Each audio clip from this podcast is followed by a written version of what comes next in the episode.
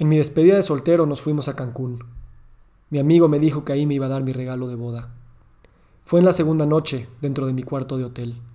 Me citó a las 8.30 pm, cerró la puerta y me sentó en la mesa frente a la cama. Este es tu regalo, me dijo, mientras se sentaba también. Puso una bocina en la mesa y picó play. Me regaló una canción de Juan Manuel Serrat. Con este amigo había manejado la altiplanicie mexicana unos años antes, cantando canciones de desamor con las ventanas abiertas. Nos encontramos con las estrellas a la altura de los ojos en un mirador de Sonora, y recorrimos en moto las carreteras del país, después de yo haber estrellado su moto, roto mi clavícula, y manejado tres horas de regreso al hospital en una grúa, en la que filmó mi cara durante todo el trayecto. Cuando estuvo a punto de divorciarme, este amigo oía mis lágrimas en el teléfono, y en medio segundo brincaba su moto y me venía a ver.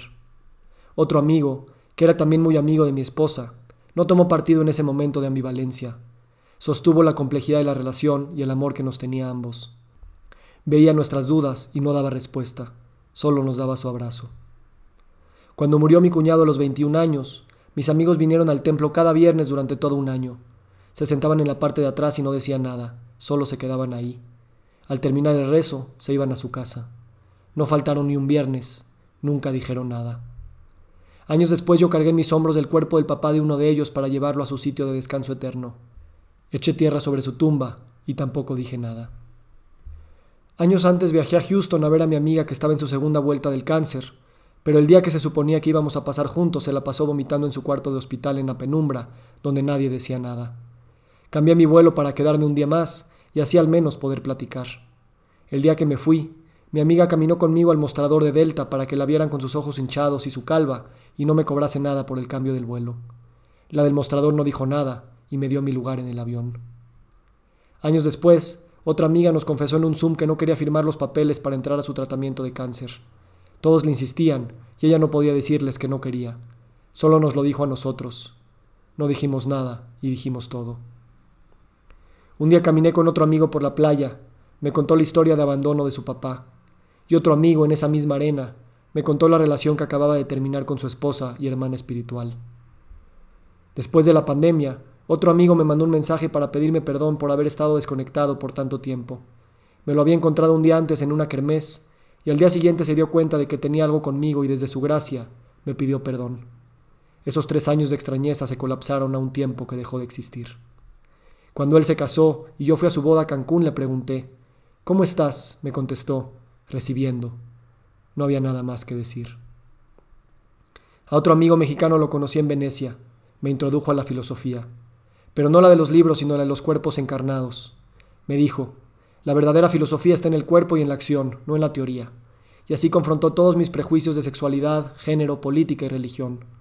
Me mostró mis opiniones sesgadas y luego me compró una cerveza y brindamos por una nueva amistad que se acuerpó en las tres semanas que dormimos en el mismo cuarto bajo las montañas. A un amigo que estaba en un antro se le acercó una vez una chava de la nada y le dijo, Hoy cumplo 21 y quiero perder mi virginidad contigo. Yo perdí mi virginidad de tantas maneras con estos amigos y amigas. Llorar en la línea telefónica, en un restaurante, en un temazcal. Llorar después de besar. Llorar cuando vas en el coche y escuchas la canción que por siempre te unirá a ese ser, como si el tiempo no existiera, como si fuera omnipotente, porque lo soy y no digo nada. Un amigo me llamó pocas horas después de que alguien de su familia se suicidara. Otro, pocas horas después de que le saliera una prueba de embarazo positiva, lo último que quería. Un amigo le escribió a otro amigo, si lo único que hay en esta vida es pérdida y dolor y desesperanza, puedes tener una cosa segura, yo siempre estaré contigo.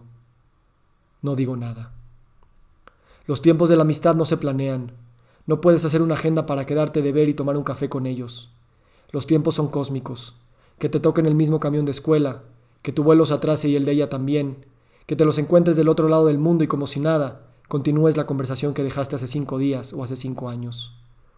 La amistad se cuela en el tiempo que pasa entre que mandas un WhatsApp y te lo contestan. A veces es instantáneo, a veces se tardan días, pero el momento de la respuesta es perfecto. El Dios de la amistad lo controla. Parece que mientras más tiempo pasa, más significativos se vuelven estas memorias, pero no son memorias porque no están en el pasado. Y no son memorias, son la tela de la que estoy hecho.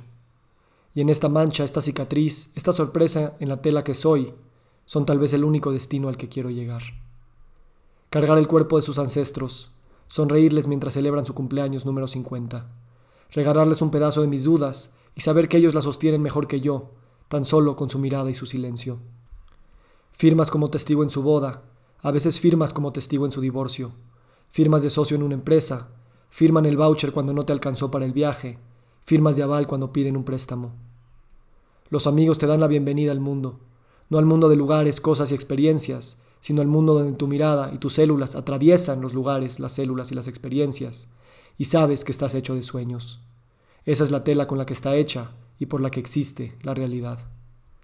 Bailar, brincar, cantar, reír, meterte un jacuzzi y celebrar, leerles poemas en voz alta, que te lean poemas en voz alta, o que te los regalen en papelitos y mensajes de WhatsApp. Imaginarte el poema que escribirán para ti cuando te vayas, escribir ya el poema antes de irte. Somos bienvenida y despedida, como cuando cargan a tus hijos recién nacidos o cuando les dices lo que sientes al convertirte en papá.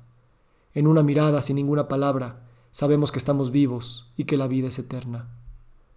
Ven, fuma de mi cigarro y abrázame mientras las bombas caen. Baila conmigo, hermano, hermana. No conozco mejor destino que este. No digo nada, solo gracias. Gracias al Dios de los sueños.